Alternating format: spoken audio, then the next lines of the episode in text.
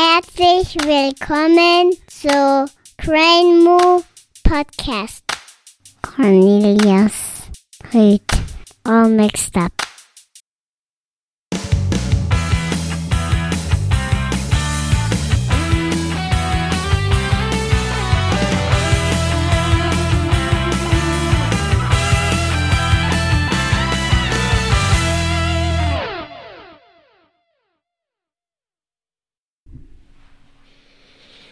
Hi, Wes. Hello, I'm back. You're back. the second time. And also last podcast of 2020, I guess. Yeah, could be. Yeah. I mean, I, I have some some guests planned, but not not before Christmas. Too short. So I'm happy to do this one with you. Yeah. Second time, and also for the last of this year. Yeah, man. Glad we were able to to do it. You brought some notes.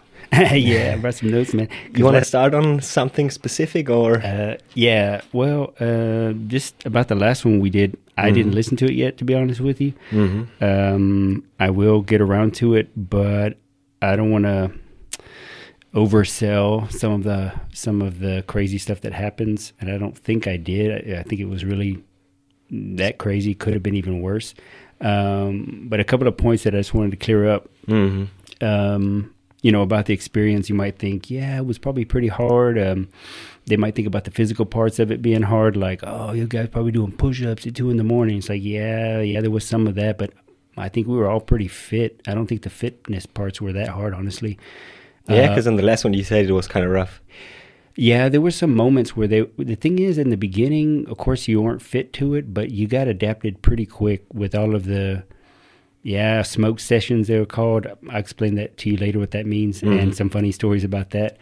Um, but yeah, you got your fitness pretty quick. I felt like, and like I said, the sleep was actually okay. I mean, you got seven hours pretty much every night, so I would say the sleep wasn't too bad you know, for that short period of time. Like I was saying, the the, the main parts that I found for me the most difficult were um, the food problem. You know, Mhm. like just really not having quite enough to eat. Like going to bed hungry, man, that sucked. That sucked bad. Mhm. And also trying to stay awake in those fucking classes, man. Because like I said, you'd be you wouldn't be sitting at a desk. You're sitting on the ground like a fucking monkey Mhm. in this big hall, and there's somebody in front of you talking about God knows what. I mean, some of it was interesting, but a lot of it was not. And you're just trying to stay awake as best you can through that crap. That was torture. So the food and the staying awake part Mhm. during class were for me personally the hardest parts about basic training. Even Mhm. though it was only nine weeks, you know, feels like it was a year. I mean, it, all that shit that happened from waking up till nighttime, man. You're like, holy shit, that all happened in one day. Yeah, so all of the stories are like one day it was this, one day it was that, one day, you know, every day was something fucking new. You're like, God damn it, man. Yeah, Yes. you, you said on the last one that uh, what, what you just said that uh, the food was probably the the biggest problem, but the rest was all kind of fine. Yeah, right. That's what I wanted to kind of to reiterate in, in case somebody didn't hear that first one. And then there Mhm. was just a cou- couple of crazy stories. Um, what was I going to say? Maybe I can I can jump in for a second. Yeah, Um, last time we only talked about those eight eight weeks and how you joined the army, right? yeah. Um, so after those eight weeks, uh, how was that?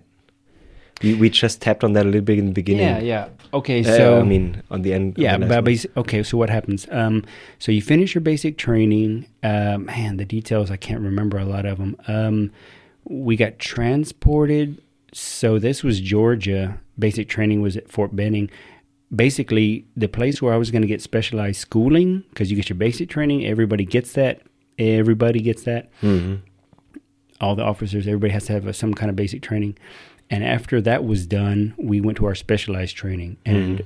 I was in communications, like telephone operator, like telecom for the Army, basically. And so I went to my specialized school right after basic training, and we bussed there. Yeah, because it wasn't too far away from basic training.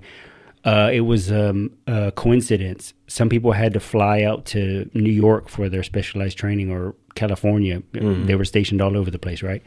But I got lucky. I got stationed real close. Maybe it was planned like that, so they didn't have too much transport cost, right? Like, you but know, you didn't have no influence on it. on what? Where you got stationed afterwards? After this? After that? I uh, got no training? sense. I got no say in anything. Mhm. The only thing I got to say in was the schooling that I got to go to for communications. I didn't pick it, but the recruiter talked me into it because it was a hot job that was they needed people, so they were like, "Oh yeah, you want to you want to work with phones, man?" I was like, I was like, "Yeah." You know, I went to the recruiting station. so I went to the recruiting station. Sorry, I'm backing up a little bit. When I when I actually started to join, I wanted to join when I was poor as fuck living out of my car. And I was like, yeah, man, I got to do something. So I went to the recruiting station and they were, I think I told you that, right? Yeah. Like, okay. Should've- you should have listened to the first one. yeah, I should have, right? In, in any case, the point was the job that they, they, that I got, I wanted to be a, a, a firefighter, uh, a parachute firefighter. Like I would parachute into w- wilderness fires and put them out. hmm I would never do that now, but back then that's what I wanted to do. And they're like, "Nah, man, you want to you want to work with some phones, man. Or you want to repair job. some helicopters." No, just that was a job where they needed they needed people, Uh-huh. so they try to talk you like, "Come on, man, you work for phones, all that shit, man. Talking on the phone, you know, Mm-hmm. dialing up numbers." And I was like, "Yeah, that does sound pretty cool," but it wasn't. Of course, it was fucking boring. Anyway, we went to our specialized training after basic training. And the specialized training can range from one month to two years, depending on what the job is you want to learn. And ours was about a year. hmm And there I was in Augusta, Georgia, and it was kind of like basic training. You know, you had your groups and stuff, but you had a little more free time. Like if you weren't in class uh, and you weren't doing physical training, the days were pretty much, or the evenings, depending on uh, what schedule you had. For example, I had a night shift. I went to school at night, so I had my days off. And you go to the daytime, you have your nights off. So you you had free time. You could uh, watch movies or go to the city, go out. There would be like little hotels where these little scrubs would hang out and drink, and you know, like you rent a hotel room and everybody's partying over there. So that's what you did in your advanced training. hmm It was a little more easygoing, yeah. And I did that for I guess the nine months or or a year. And then you got stationed in in the U.S. No, and so and then um, they ask you where you would like to be stationed. I don't know if they even read it, but I remember them telling me, uh, "Hosey," and I said, "Yeah." Um, yeah, sorry. Let me back up a bit. Uh, I didn't graduate with my first class because of a crazy illness that I got, and I'll tell you that some other time maybe. Mm. But I got this crazy weird illness that put me in the hospital for 10 days. And they, um, when I came back to my room, I had to stay there by myself, quarantined. And they were like, uh, I said, What happened? They, man, there were people in here with uh, full body suits, man, and they were spraying some weird stuff in the room. And I'm like, Why? I was like, Yeah, because you had something, they didn't know what it was, man. They had to completely, and they moved everybody. Yeah. And I was like, What? And I had this shit? What kind of symptoms you had, if I'm allowed to ask? Yeah, um, um, mm, yeah, getting sidetracked, but it's okay. I'll get back on what I was talking about. Why I graduated later than my class. Um, so I was in the hospital. Um, first, I was in school, and I noticed I started getting these bumps on my tongue, hmm and I was like, that's weird." And then they were on my ear. I felt them on my ear, just little bumps, and then they were on my eyelids, and then on my face, and on my head, and I was like, How fast fuck? did they come up? like fast within hours. Mhm. And I was like, oh shit, what is this? Mhm. And they took me right away to uh, to the hospital, and I had just shaved my head for a for a goof. I'd never done it before, and I had all these bumps all over me. I had a mask on, and I think I was in a wheelchair. They didn't want me to walk or something. It was something weird. hmm And I I think people were like, "What the fuck does this guy got?" You know, like this dude's over here got leukemia, and and and how did he catch that shit? you know, like so people were kind of looking at me funny, and I just stayed in this uh, room. The nurses came every three hours or so with a ma- mask, gloves, uh, I think some kind of face gear. They were covered completely, and they were giving me different medi- medication around the clock.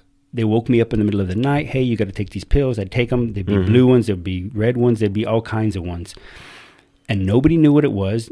I don't even think I got a diagnosis from it. hmm I mean, I should look into it, but I had no idea what it was. Nobody said nothing. And I stayed in there in a room, not moving, basically in bed for 10 days, man. Mm-hmm. And I walked back to where I was supposed to be living and I barely made it up the hill. I was exhausted mm-hmm. mm-hmm. because I hadn't moved, you know, for 10 fucking days. I didn't know I was, nobody told me, hey, man, move around. a li-" They wouldn't let me out of the room. I was locked in there. And I mean, I walked around a little bit, but I basically sat there and watched TV and called home because they, they had a, I had a free way to call home. So I just called my friends and watched TV all day. That's all I did. yeah, it was crazy. Yeah. And so because of that, I got put to a different class. And the class in front of me, my guys who I went to basic training with, some of them who got the same job I did, um, they were going to Germany. And I still wanted to parachute. I still wanted to jump out of airplanes. That was a big, big thing for me. And I talked to a guy who was like, Yeah, you know, I, I know some people. I you know a drill sergeant. He was in charge of us. He was a paratrooper, and he was like, "Yeah, if you really want it, man, I can I can call some people. I can get you in the class." And I said, "Yeah, please, please get me in there. You know, because mm-hmm. I don't think I'm gonna get to go. You know, I'm gonna go to Texas, Fort Hood, or some shit like that, and I'm not gonna be able to jump out of airplanes. I need to go to this school now." And he said, "I'm gonna look into it for you." and he was trying to help me out. And then the drill sergeants came to me and said, "I- "We got your class assignment, but if he had got me this paratrooper gig, it would have they would have just taken me right out. Like I could have just gone. You know what I mean? Like I could have said they could have made me orders for wherever, and I, if this guy would have hooked me up, I could have said I ain't going there. So if they would have told me, yeah, you're going to um, Alaska, I don't know, uh, you're going to New York or something, or uh, California, I don't know, somewhere where I didn't want to go um, I would have said, fine, I'll keep up with the, I'll go with the paratrooping thing. But they said, yeah, you're going to Germany. And I thought, fuck yeah, Germany. Like I'm going to Europe? Hell yeah. I said, and they said, yeah, you happy with that? I'm like, hell yeah, I'm happy with that. So I said, fuck the para, the jumping out of airplanes. I can do that in Europe if I want to, but I get to go to Germany. Hell yeah. So I was super excited about it, man. You're in your pumped. in your early twenties, right? no, I was 19. Oh, okay. Yeah, and then I just turned 20 in basic training. So yeah, I just turned 20. hmm hmm I wasn't even allowed to drink alcohol in the states yet. Um, how can I say? Uh, uh, what was your your view of Germany back then? Yeah, uh, my view of Germany was really like, you know, like a traditional Bavarian, what you see in TV. I mean, a lot of Americans also, th- uh, Germans thought, yeah, Americans with their cowboy hats and shit. I mean, that's, that's just Texas, basically. Okay, it's more than Texas, but still. Um, yeah, I thought about Bamberg, really. Like those old wooden houses with the, you know, that Altbau look and um, Oktoberfest with Dirndl and all that stuff. That's what I imagined. And when I first got here, um, some guys took me out. Uh, they were in the when I first got here. They, they were all out doing training. So I You was got right away to where? You got to? yeah. So so uh, I'll tell you. Uh, so I got stationed to Germany. I came over here. But I- where exactly? in Kitzingen. Okay. Yeah, in And Kitzingen. guys took you out. Yeah, and so when I first got there, nobody was there. I was by myself because they were all out in training, and I was sitting for weeks, not knowing what the fuck to do. I didn't know anybody. I didn't know anything. Nobody was there. All the commanders, everybody was gone. Mm-hmm. And then they all came back, and all of a sudden, all these people popped up. I'm like, holy shit! And they're like, yeah, who are you? You're the new guy, huh? Blah, blah, blah. You know, and all this shit started with like the new guy, you know. Mm-hmm. Um, and I got in a little trouble. I made a couple of mm, little mistakes being by myself there. I didn't, uh, you know, I got in a little trouble for that. Um, and so I kind of had a little problem with my reputation at the beginning, at least. Um, but yeah, um, um, I was, um, these guys, you know, they got to know me or we got to know each other because we were all in the same group and the same troop. And they were like, yeah, come out to a, a, a I don't know if it was a wine fest or a beer fest or I guess it was a wine fest, right? There's no beer fest, are there? Mm, every once in a while there are, yeah. Let's say it was a wine fest and they Mhm. were like, man, we're going to go, man, you're going to love it, dude. And we went to that tented area and we got a liter Maß beer, you know, and there was mosh pits back then, you know. I don't know if people do it anymore, but they had mosh pits and there would be all Mosh the pits? Yeah, Right. like um, there would be a uh, there would be like some harder music, hard rock music played, and in the front, you know, you got people just slamming into each other with their Mhm. bodies, Yeah. just bouncing off of each other, and it's not meant mean, but man, the Americans love that shit. The army soldiers, you know, like Mm-hmm. you don't have to fight, but you get to be physical with somebody, and the the German guys were into it, and they were all like real, like I remember I ran into this huge dude, man. He knocked me on my ass and he picked me up. He said, "Yeah, man." He was fucking huge, and I was like, "All right, I'm not bumping into that dude no more." Because we all tried it out and we were drinking, you know, watching the the big band uh, So- Bavarian music. Yeah. yeah. The first time you drank, actually, when you said you didn't drink in America. Or you. Ah, okay. I wasn't legal to drink, is what I said. I've been drinking since I was 16. Yeah. Alright. Nobody gave a shit. But no, I mean, um, Mm. and then the German beer, and I was like, oh my God, I'm in heaven, man. This is the best place on earth. I was very happy with it. Yeah. I mean, there were some things that I didn't like. Um, because you know Americans, you know, ah, that's bullshit. I don't like that. It needs to be like everything needs to be free for me. You know, like I, I'm used to it, Mm-hmm. but I got used to it quick, and yeah, I don't think it was any a day where I was like not happy being here. I can't imagine. You didn't know any German back then? nothing, Mm-hmm. nothing. Did you have like class for German? Yeah, the the soldiers get a couple of weeks class uh, when they first come in, but it's real basic, and you're so ashamed and shy to do it that you don't end up doing it. And most people spoke. I mean, that's not fair to say that all Germans were speaking English, but around the army base, everybody spoke English. They knew because there were soldiers there. So everybody at the bakery, the restaurant, the shops, they all spoke English because they knew um, they had to deal with us. You know, you're not gonna. Uh, you know, if you want to tell them, hey, you need to get out of here or uh, you're wrong here, whatever, you got to know some English. So everybody spoke English and you didn't have to know German, really. And a lot of people would stay there for three years, do their time uh, like a vacation, and they would go back home, not having ever spoken a word of German. Or they'll stay, stay tw- 10 years or even longer, didn't learn any German, didn't need to. Yeah, they didn't want to. I mean, I would like to go on that where you just are, but uh, on the other hand, on the last podcast, you said uh, you basically wanted to do the army to get that college money, right? Yeah. So did you do that? Did I get the college money? Mm, I mean, did you end up uh, going to college? Yeah, yeah. Well, How long did you stay in Germany, and then you went back, or what? um, no. Well, um, I didn't go back. No, I stayed here, but I went to the college on the on the on the base. Ah, so They had a university branch of a ma- major university in America, the University of Maryland, which is a good U.S. school. They had a branch for the military where we could study and get degrees too. And so I went to school on base with the University of Maryland. Um, was different though than typical college in in America. Huh? yeah, of course, it was on the base. So you didn't have a campus. It was just like little classrooms. You'd go in, or you do them online. Um, as a little mix of that. I mean, and and uh, as a soldier, you could go to class and only pay twenty five percent tuition, so it was really low Twenty five percent. What? Of the cost of the class. Mm-hmm. You know, maybe it's four hundred bucks. You're gonna pay a hundred. So you're like, hell yeah, man! This is this is you can't get this in the states. This is dirt cheap, and it's good good education. There we we had good education. It was good. Um, and so you could get your master's degree. You couldn't get a doctorate, I don't think, but a master's degree you could get from them.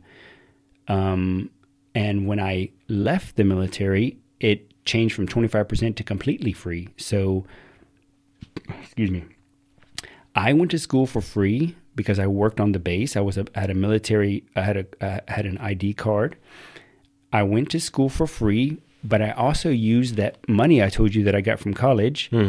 Um, I I used that.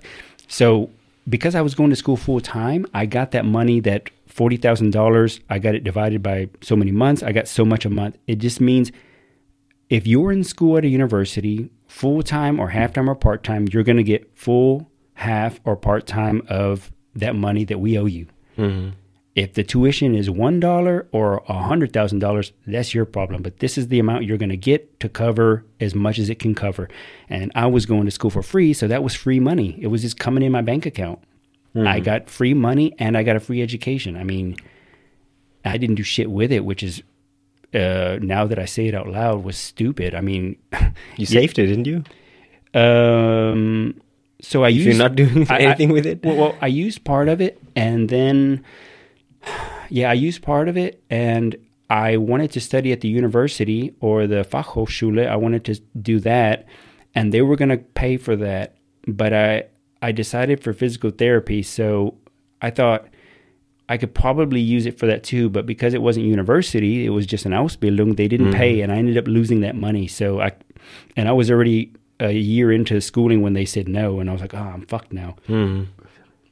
So that money's that money's gone. But you know what? I'm not man. I'm not upset. I got a like an Abitur for free, Mhm. uh, which isn't nothing for Germans because it's free anyway. But for me, you know, it was a big deal. And yeah, I mean, I got free education and a, a good lifestyle. I mean, what's wrong with that? Mhm. You know? Yeah. I mean, um,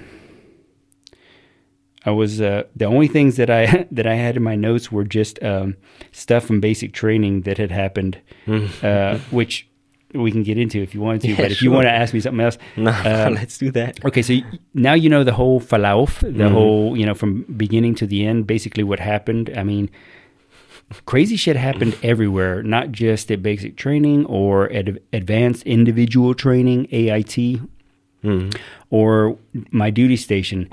I mean, I've got millions of stories from all three of those, and it's like just four years. You know, I mean, what did you do the last four years that's interesting? You might come up with a couple of things, but I mean, I got stories after stories. I could go on for hours. You know, um, but I guess the basic training was the most intense part of it, the most uh, interesting, I guess, and um, Mm, just Yeah. if I can interrupt, um, you got your notes, so that's good. Uh, mm, you told me one time you had to um, take blood uh, from other soldiers, right? yeah.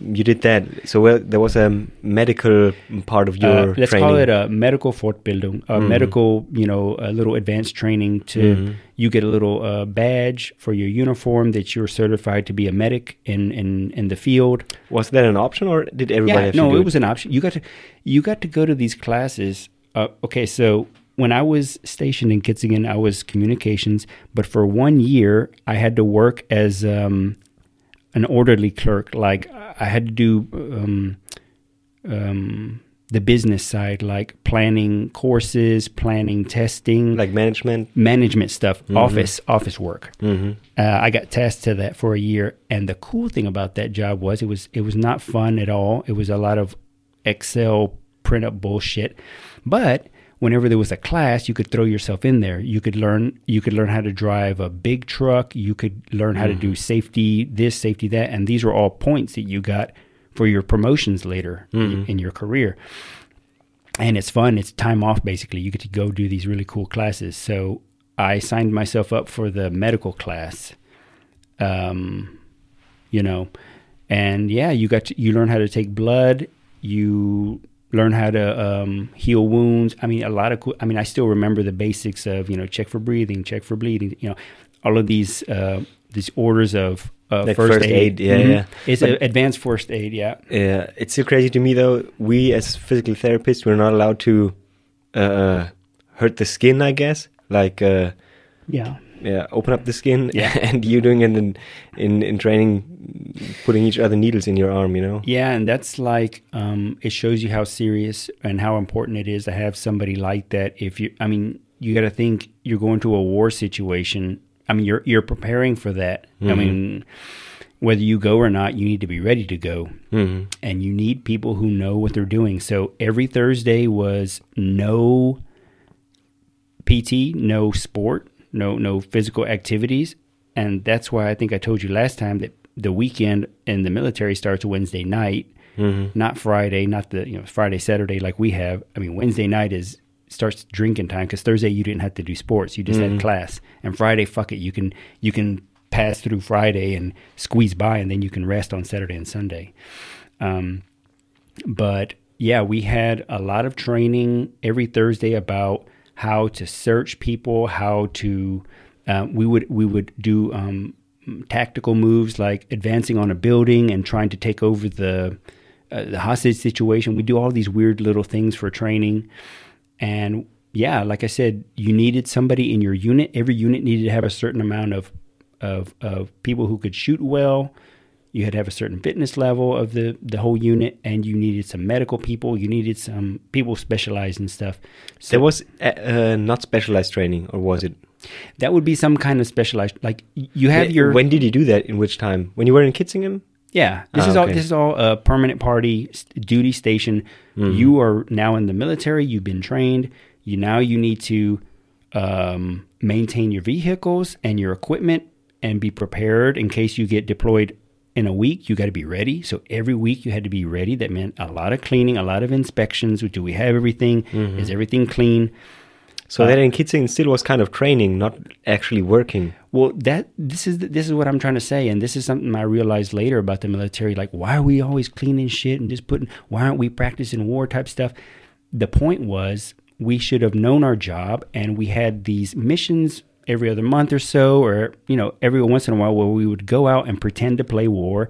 We would set up our equipment and act as if we, we'd have a fake mission. You know, well, you, we're there's an attack here, and we're providing communications to uh, Captain J Fuck, you know, whatever. And everybody had a mission statement, and we would pretend like we were in, and then we would, um, we would uh, record and keep track of our mistakes. We would have a briefing at the end. This is what went wrong. This is what went right, and you you learn from those those mistakes, and you're you're preparing like in case you get get out there in war at any time, which can happen. So, yeah. I'm I'm sorry, maybe I'm too stupid for that, but I thought you were working with telephones, as you said. Right, right. Exactly. So You were still working, or, or was it training? Because then what are you what are you talking about right now? Well, what is- do you mean- More like training, isn't it? Well, I mean, working is going to war for a soldier, right? That's what, what if you mean. hmm But What- I what- you, what- with the tele telecommunication you did, I thought Yeah. it was like a like you said an office job. I thought you were sitting there and and doing stuff uh, like Okay, right, telecom job. But imagine it's an office out in the middle of a, a field on a truck. I mean, our communication was running Awesome. cables. Our little communication center was a little box on the back of a truck, like a like so a van. You would like- still be out there in the woods and Yeah. everywhere. It was a not, not like an office. Right. It would be a mobile type. Like imagine a huge Mm-hmm. Van with all the communications inside of it, with a satellite, Mm-hmm, everything standalone.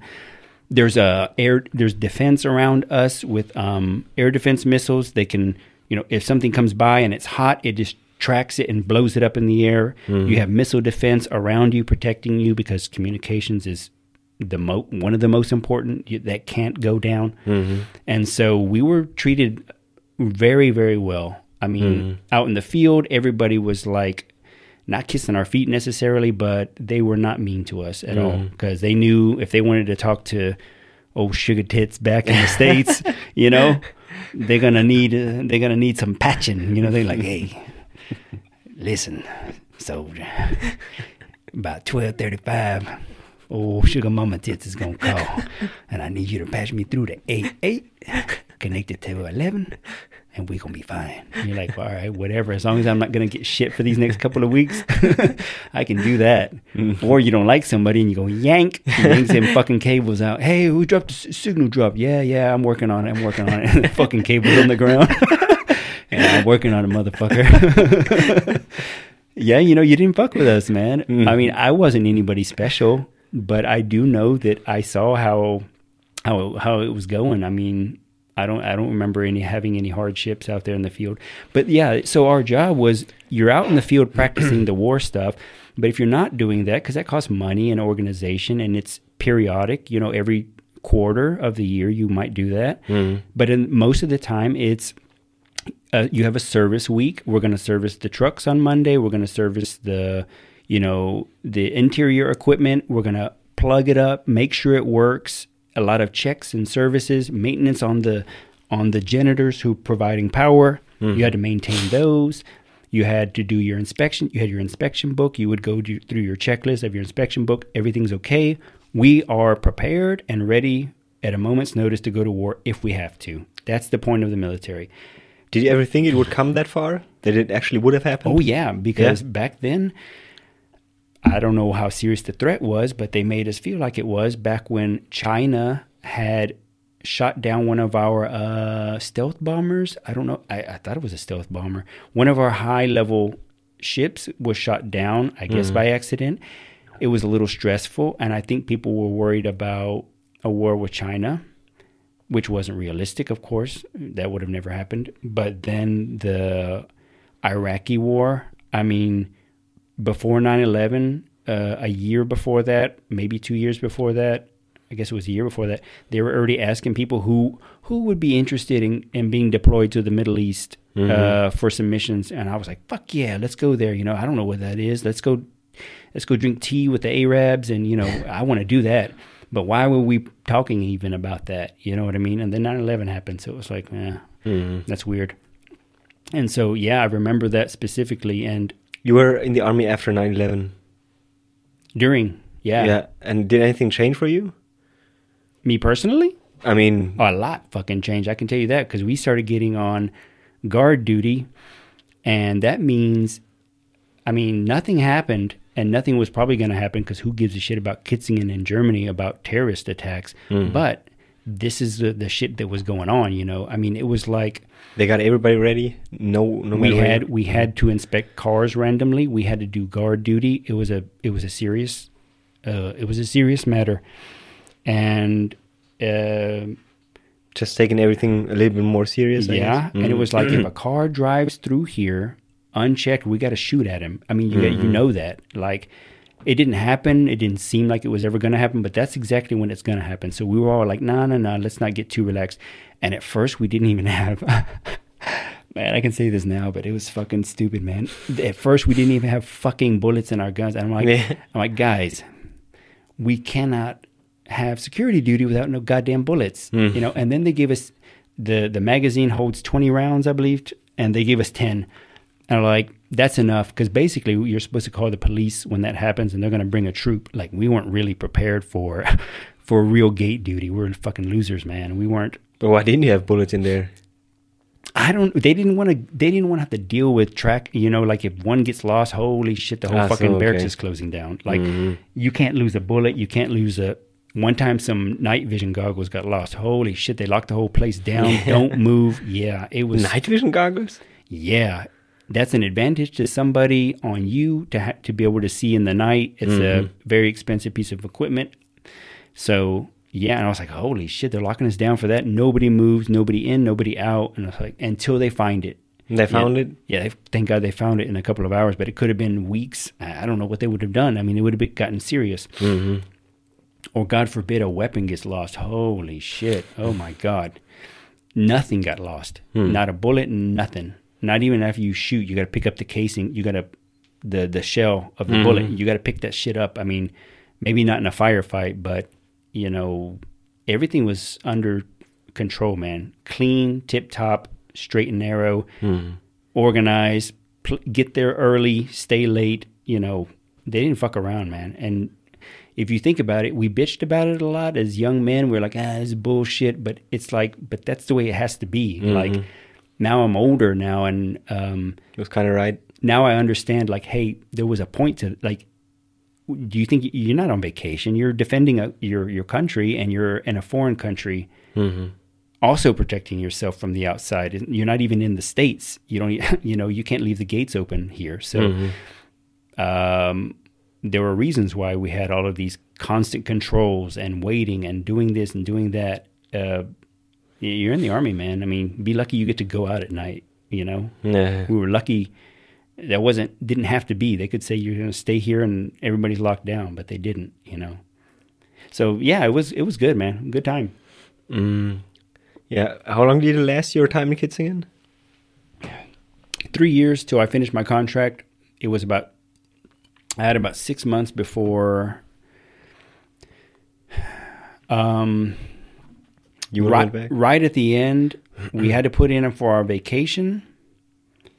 Um, I had about six months left on my contract, and I was not intending on renewing it. I Mhm. wanted to work on the base with some bullshit job at some fast food place, maybe, and go to school and get my degree. That was my goal. No more military. And right before, What? i- uh, sorry. What if you would have uh, extended your contract? I mean, what? You could have gotten gotten a job there, or I thought you. I mean, what my military contract? yeah. well, I had four years and I could have renewed it and I could have I could have played a little bit of games. You know, I could have said, Hey, I want to go to Japan. And if you can get that for me, I'll renew. And they'll try their ass off to get it for you. Or you say, I want to go back home to Texas where my family is. Okay, you can get that.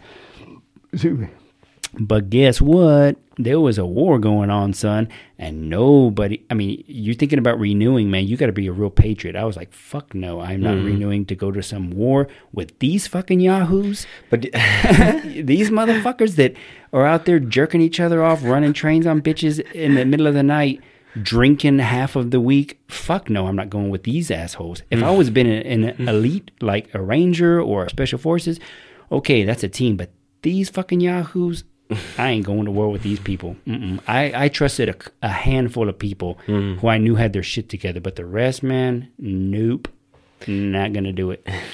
you said you uh, you would renew renew your contract, uh, but you wanted a job there. He said, but I was uh, saying that I didn't want to renew my contract f- to be a soldier, but I wanted to.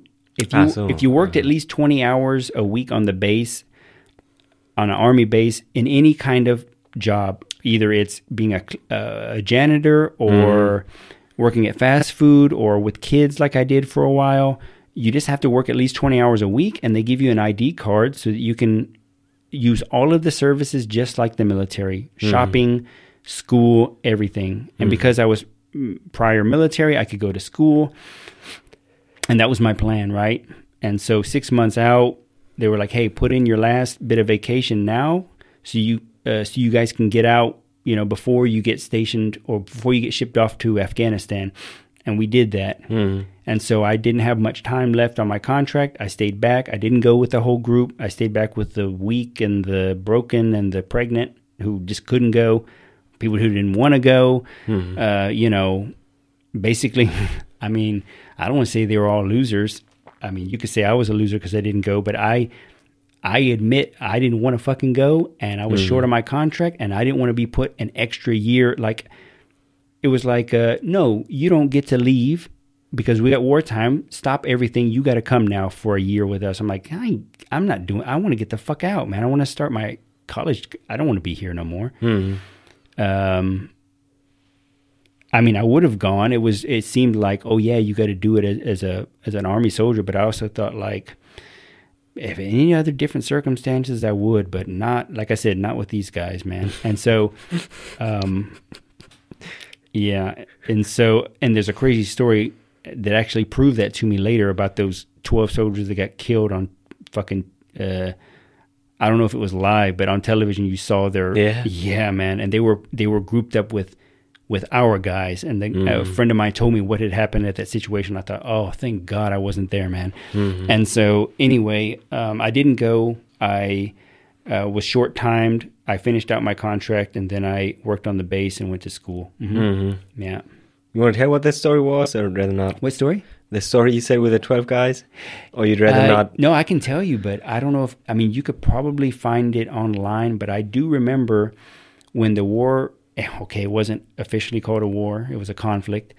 But when we went into Afghanistan, um, I remember seeing on the TV that the Taliban or some group had caught like ten to twelve soldiers, and they video U.S. soldiers. U.S. soldiers. They captured them, and they videotaped them to say say your name and your rank or whatever. And and these young kids, they showed the video on television. These young kids were like, "I'm Private uh, Ronald Sanchez." Uh, you know, and you could see the fear in their fucking eyes. They were young, man, like 20 something, you know, girls and boys, small people, and they looked scared shitless and they got killed. They got executed, all Yeah. of them. hmm And um, when I when when my friend got back, he was telling me, "Hey, man, those guys were with us in the convoy in the fleet of of trucks that were going." And I said, "What happened?" He goes, "Well, this is the deal. The now this is his story. Maybe it was not true, but I trust him, and I I definitely believe this is exactly what happened because it makes it it totally sounds like what could have happened with my experience in the military, incompetent fucking leadership, and that's why, like I said, I wasn't uh, too excited about going uh, with these yahoos. Yeah, so the commander of that convoy, that troop of soldiers that were going to pass through this town to get to wherever they were stationed, was saying, if anybody breaks off of the group, do not circle back to get them because it's going to make more people lost. They're f- fuck them basically. Like you can't we can't stop it. We cannot stop going through here because it's dangerous for us. We can get ambushed. We can get attacked. And if somebody veers off by accident, tough luck because we cannot go. We can come back and get them later, but not right. The group away. has to has to group move. has to move. And it's dusty out there. You know, everybody's going around a turn. You missed the turn, and these guys accidentally broke off from the group. You know, they they uh, they missed it, and he knew about it, and they, they were like, you know, you radio it in, hey, so and so broke off. They- They're not coming back, and yeah, keep on going. And they got caught up. They got captured, and that was it, man. I mean, fucked up story. And there was a lot of stories like that. There's a lot of crazy stories. I mean, a friend of mine was telling me like, uh, and we're talking about communication guys, right? They didn't, they're not real. We weren't real soldiers necessarily. I mean, as much as you think you are, you're not the badasses anyway. And he got invited to raids. Like, hey man, you want to come with us? What is raids? A raid is like a um. You go and uh, you you think there's a bad guy supposedly in this room. You mm-hmm. go in in the middle of the night, kick the door down, point guns at mm-hmm. people, put them on the ground, look for this person. If they're there, you capture them or shoot or whatever. If there's any mm-hmm. bad guys, like pretty hardcore shit, you know. And he gets invited to these. He's like, "Yeah, I got invited to these raids," and he was like, "Fuck yeah!" And he's like, "Yeah, you can hold the machine gun.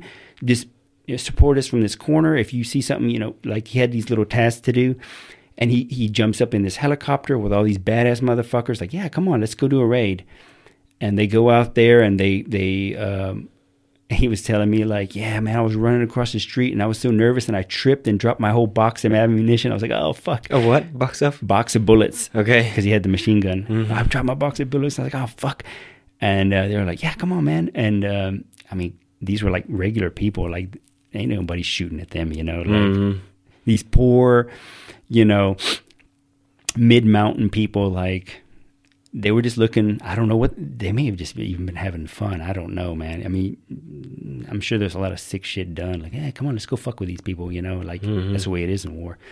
You got a lot of asshole. I mean, you got plenty of assholes in the military. Oh God, like mentally disturbed mm-hmm. people. Like I noticed that when I was there, and this is what I noticed. The the big, I guess, the biggest turnoff for me of being in the military, like where I said this wasn't going to be my career. Besides not wanting to go to war, I noticed it, and you know, I know Americans want to give the troops all this praise and love, and you should because they're doing, you know, um, a job that you don't want to do.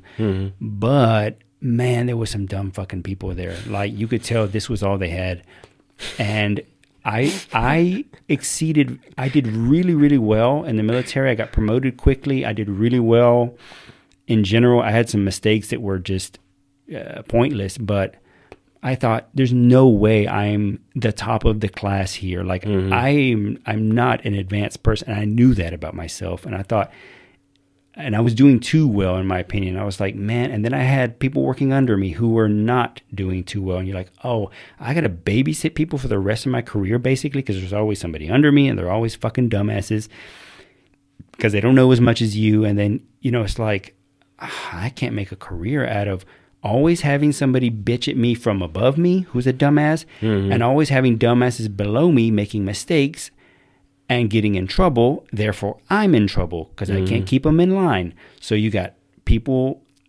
fucking up below you who cost you your time and you got people above you fucking with you because they can and you're like i'm always going to be in the unless i'm at the very top I'm gonna get fucked with for my whole career. And I was like, I don't know, I'm good on that, man. You know, Mm, You- there's no escape. Like, there's no way out. Like, okay, you could go special forces, and then you're with a first name. Ba- you know, nobody cares about the rank. They barely even wear it. If you go hardcore, like, like, you know, Delta Force, Special Forces, okay, then you have the right. But man, that's hard too. I couldn't have. Ma- I wouldn't have made that. So I was stuck with uh, with these yahoos, man, these fucking bullheads. You know what I mean? Smoking cigarettes, drinking beers Wednesday night. Yeah, man, I'm telling you, man. In the barracks, these motherfuckers were part. I mean, they partied hard, dude, like for real hard. But you were in the barracks too, weren't you? uh, for a short time, but then with my ex-wife, you know, when I started dating her, I was I was like, "Yo, can I sleep here? I'll sleep on the I'll sleep on the carpet, man. I'll sleep in the garage. It's quiet here." Were you allowed from the army though? I could sleep over. I could do whatever I wanted. It was basically like regular life. Now, if, if Yeah. you get called back because of something serious happened, you had to come back, mm-hmm. and you better not be drunk. So, you you really weren't allowed to drink. You would drink at your own risk because if you get called into formation randomly out of nowhere, and you're drunk, you're in trouble. But it rarely happened. You know, it almost never happened. I mean, it happened a couple of times where you're like, "Oh, I'm drunk and I'm here standing here. I better," you know, you're wobbling back and forth like I am fucked up, and you're like trying to hold it together. But that that happened rarely. But the point is, like, um, man, what the fuck was I talking about? I don't know. But uh, you still had your list, and earlier you had a point you wanted to to mention. I don't know if you still got it, or I guess it was some some story about basic training. Yeah, the only things that I had was from basic training, and I'll go through them very quickly for you.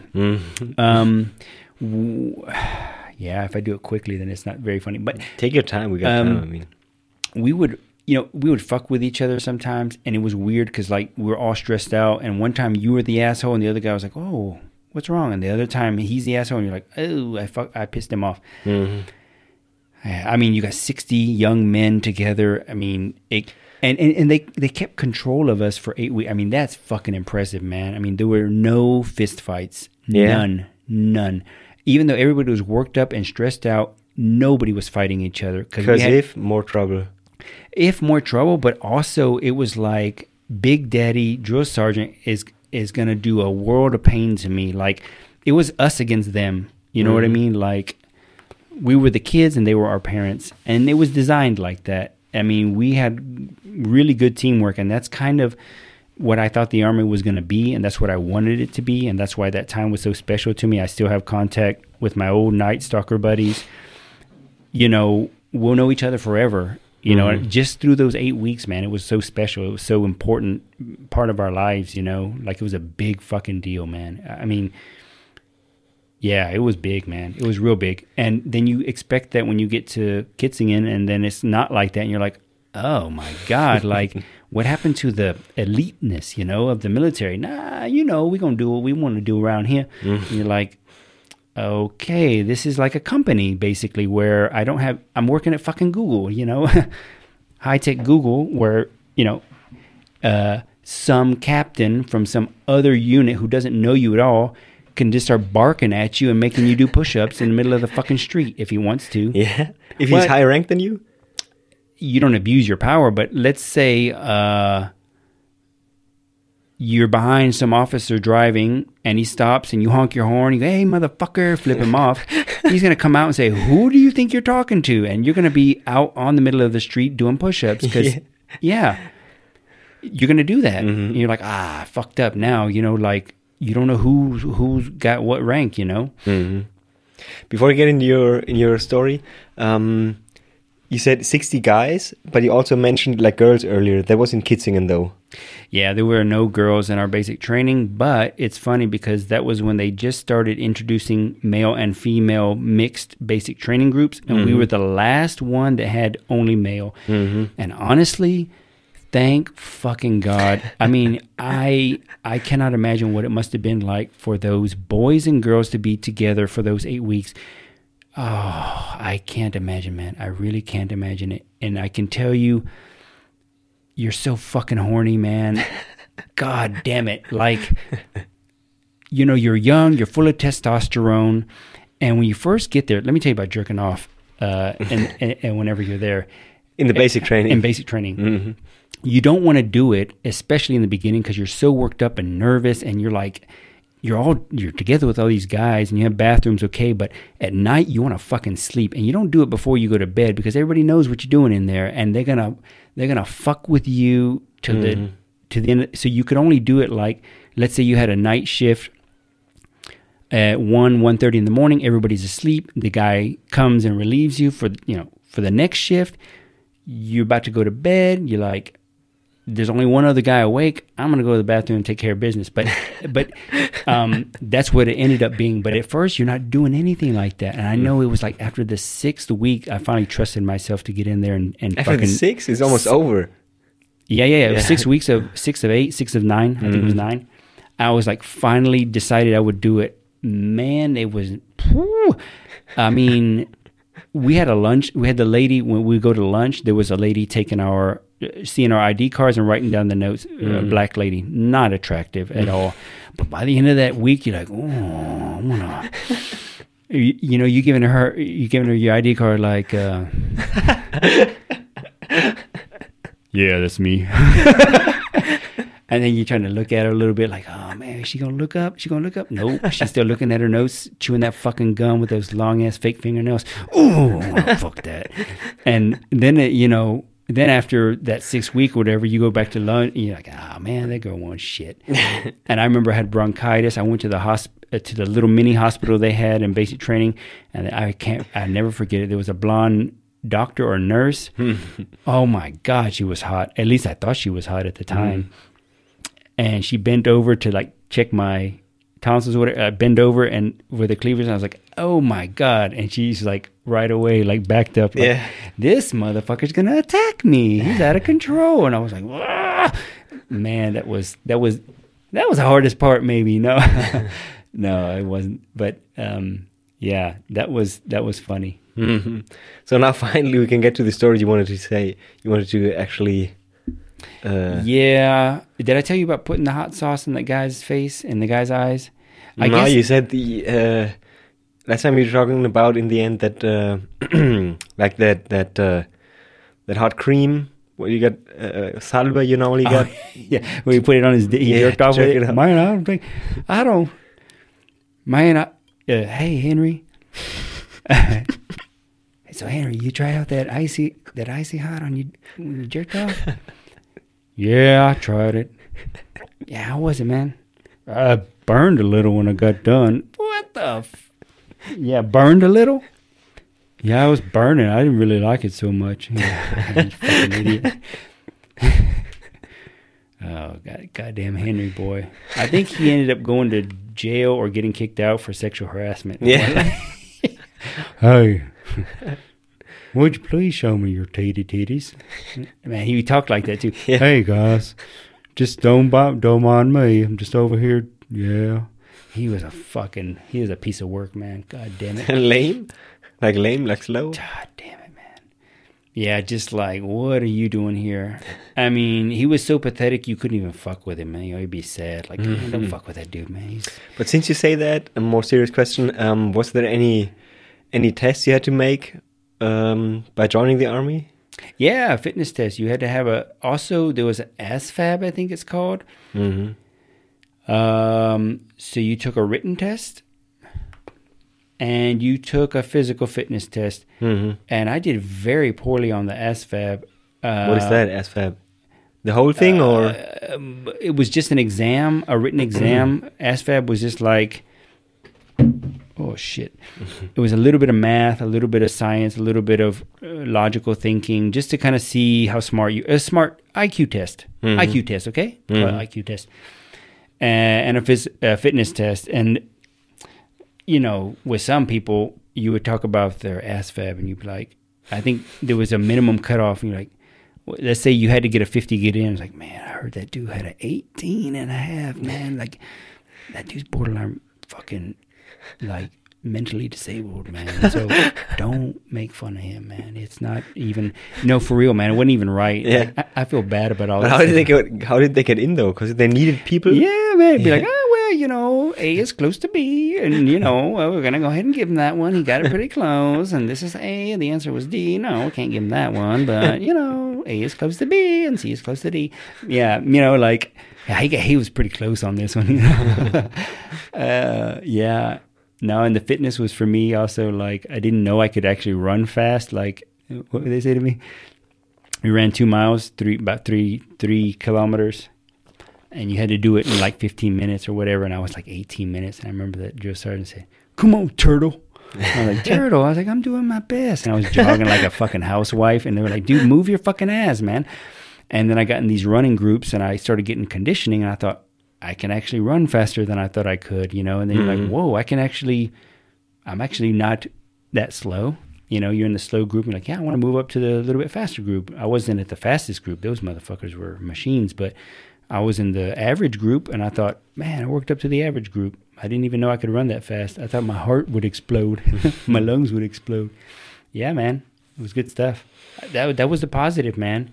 You're like, wow, I can actually do all this stuff. You know, Mhm. I get to shoot weapons. I get to shoot bullets. I get to wear gas mask. I get to throw grenades.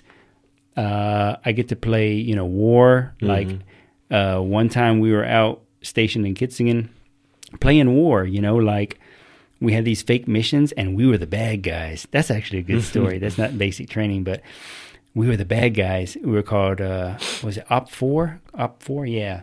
And so it was so cool because we didn't have to respect. It was the name of the game was we were bad guys and they were the good guys, and we were going to attack them in different scenarios, and they would have to react to it. And uh, we would go off script sometimes, like, "Hey, let's go on a raid tonight," you know. And we got to wear cool camouflage. We turned our uniforms inside out. Um, we could be disrespectful. We were not in the military in this scenario. Like some general comes up, hey, fuck you, dude, man, But- get on your get on the fucking ground. I got a gun to your head.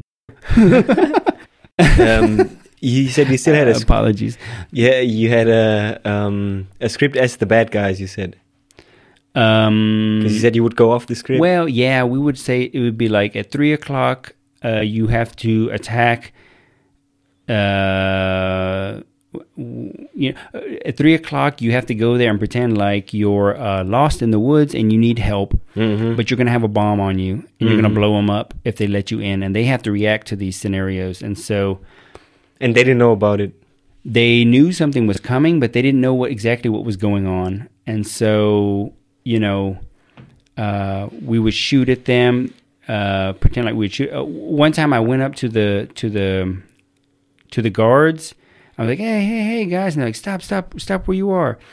And they were questioning me. And i was like hey man come on man. I i know. I don't want to hurt nobody man. Come on.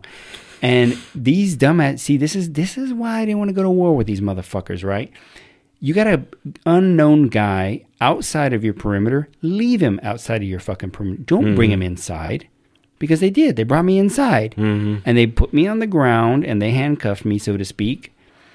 And they held me down and um, that was their mistake right and so what i did was the guy on top of me wasn't paying attention i threw him off of me i ran into the headquarters where the colonel was the highest ranking guy in our, our whole thing i believe the colonel was there if not let's say it was uh, Some high rank guy. yeah, higher ranking sergeants or whatever, the the command center, Mm-hmm. whoever that was. I don't remember who it was. Maybe the captain. And I jumped in there and I said, "Bomb exploded. Mm-hmm. You're all dead."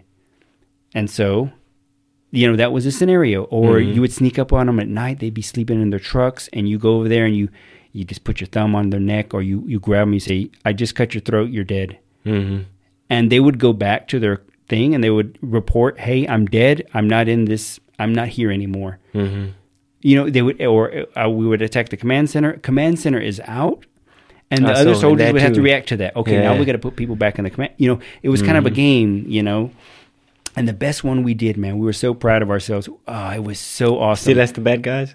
we were the bad guys, and the commander gave us praise, and he said, "I don't know what to do with this." In the in the meeting afterwards, they were like, "That was uh, honestly scary because that could happen, and we were not prepared for it." And I got to think about that. And so basically, what we did was, How many people you were?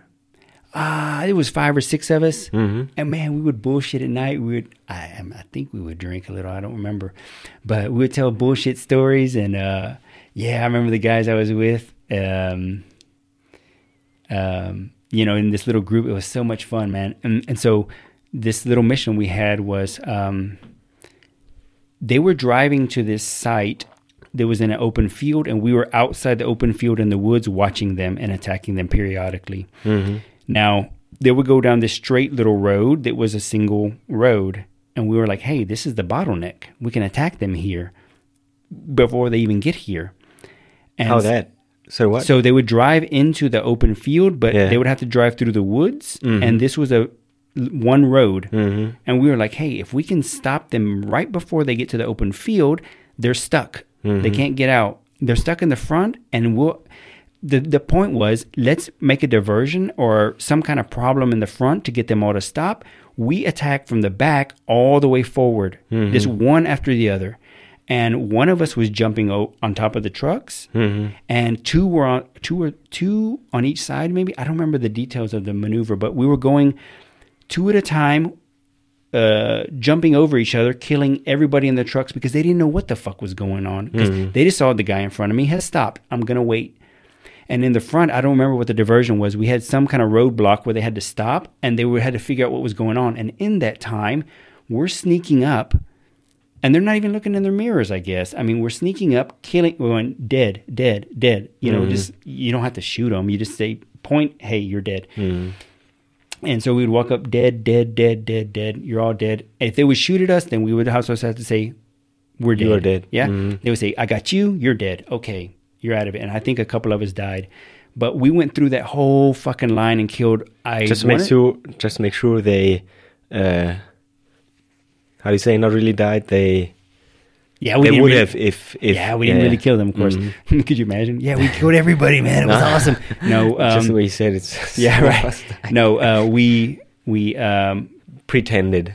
yeah, we Mhm. fake killed all of them, and um, Then yeah, it was forward? Yeah, we just went all the way up, and they were just they had their arms sitting out, and then, and then you touch them, like what? Like you're dead, motherfucker! Like for real, like like this is real. You know, this Mhm. isn't. It's fun, but it's not a joke because you got to think about that in your head, like, and that's why the commander, you know, it you sounds like a fun game, but that's a real situation that you could come across. And he was like, I got to think about that, like. You know, would we even go down that single road to that open field if we knew there was a if we knew we could get ambushed or did we need to pick up our tempo and really really speed up? Hmm and that means if somebody's standing in front of the road you run over them. Are you willing to run over a stranger or a kid? Or Mhm. what if there's logs in the way? And if you stop there do you quickly back up? Can not everybody can can drive fast backwards. You're fucked. You're fucked. If the, if that thing is cut off you're done. Hmm and there was only five of us and we killed like 60 people. Like we i mean it was a bunch of trucks man with just a handful of us. Hmm imagine you got everybody waiting and just broop, Yeah, you're all done. You wouldn't go there right? You wouldn't go Mhm. there. And so yeah i think it was a good lesson. It was a, that was the that was the fun part of the army man. Doing shit like that man i loved it. I loved it so much. Going out in the field in the woods running through mud uh, staying up at night smoking cigarettes with your sergeants talking bullshit stories you know? Mhm. they're telling you stories about when they were younger. They're, they're crazy stories you know? You're like what the fuck? And you're telling them stuff that's going on right now you know? And uh, you're just sitting out there smoking cigarettes and uh, do some workouts. It, you didn't have a whole lot to do so it was a lot of you know downtime. Yeah that was fun man. That was a lot of fun. I miss that. I really do.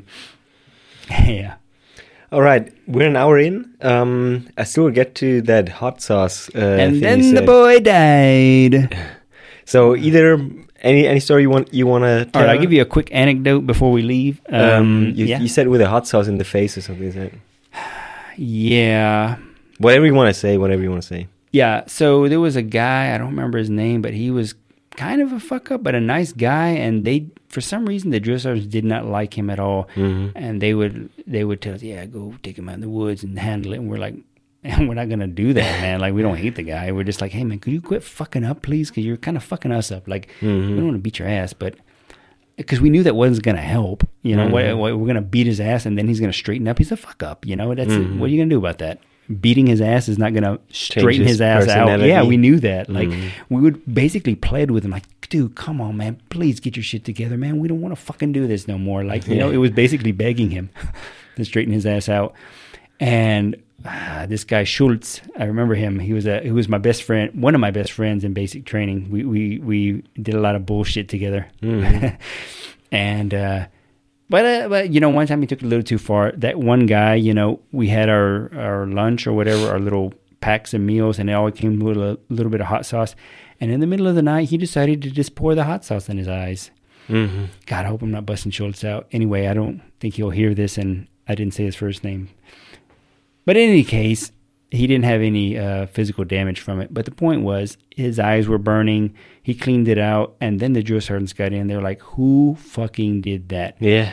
Yeah, and it was the day before we were supposed to come back home from the field, the last mm-hmm. mission, and it was a long distance. It took. I remember it was probably over four hours. We were marching I was out. Okay. And we knew it was the big march back. It was a long distance, Mhm. and we didn't get any sleep that night because we fucked off. I mean, I saw it, and I didn't. I didn't do it, but I was sure not gonna bust him out, and we were all like in prison. Like we ain't snitching on nobody. Nobody got snitched on, Mhm. and we and we held together. And I I don't think I remember a lot of people were like, "Come on, y'all, who the fuck was it?" And I believe he and I were the. I want to say he and I were the only ones who knew it. I don't want to make up a story, but let's just not get Not a lot that. of people knew if. I don't no, for sure. Not a lot of people knew because it took a long time. If they got it out of us or not, I'm not sure about that. But I think they didn't, and they made us work. Like we did a lot of exercises that late that night, late into the night, and the next day we were dead. And that's why my last ruck mission was so hard. Like a lot of people were, uh, you would have an extra pack that you could pack extra stuff on the truck, and I know a lot of people were putting their extra heavy weight in that pack so they didn't have to carry much on their back. And i was too too uh too tough to do that and it fucking cost me you know? So mine was still fairly heavy and i was small anyway so it was already a, a hard battle. Mhm. but yeah that was that was um that was crazy. A lot they, there were a lot of times when we messed up just to say basically where we were ending up going out in the night or randomly in clothes or not or half dressed or early in the morning who gives a fuck where it was. Well, we were out doing smoke sessions. They would smoke us. They would burn us up. They would they would push everything the last everything bit out of us. And they were hard sessions and they would kill us. And that happened frequently. And that was not fun. That was hard work hmm. But somehow doing it with a bunch of other guys together you definitely grew a, a team like we were definitely all together like we're all suffering together hmm. yeah yeah it was cool All And right. that's it man that, and that's the only stuff that happened Anything left you wanna you wanna say? You wanna get rid of? Nah, I mean, I got plenty of other little anecdotal stories, but I think that those are the main. That's probably the main important stuff to know. I mean, I've got a bunch of little silly stories, but uh, they're probably not. Uh, maybe we can bullshit or, and, and and talk about those uh, another day. But Mhm. no, nothing. I mean, that's that's basically how I remember it. Like I said, a wonderful experience, good times, definitely, but not something I wanted to do for the rest of my life. Like Mhm. it was fun while it lasted, you know, like being young and partying. But when you hit a certain age, you're just like, I've outgrown this. This is not, you know, this is not for me for a long period of time. But uh, thanks for the memories. That was Mhm. about it. Yeah. Mm, that's a good that's a good ending though. All right. Thanks for doing this again, man. Um yeah. No problem. Want to fist me? Yeah. Really enjoyed it.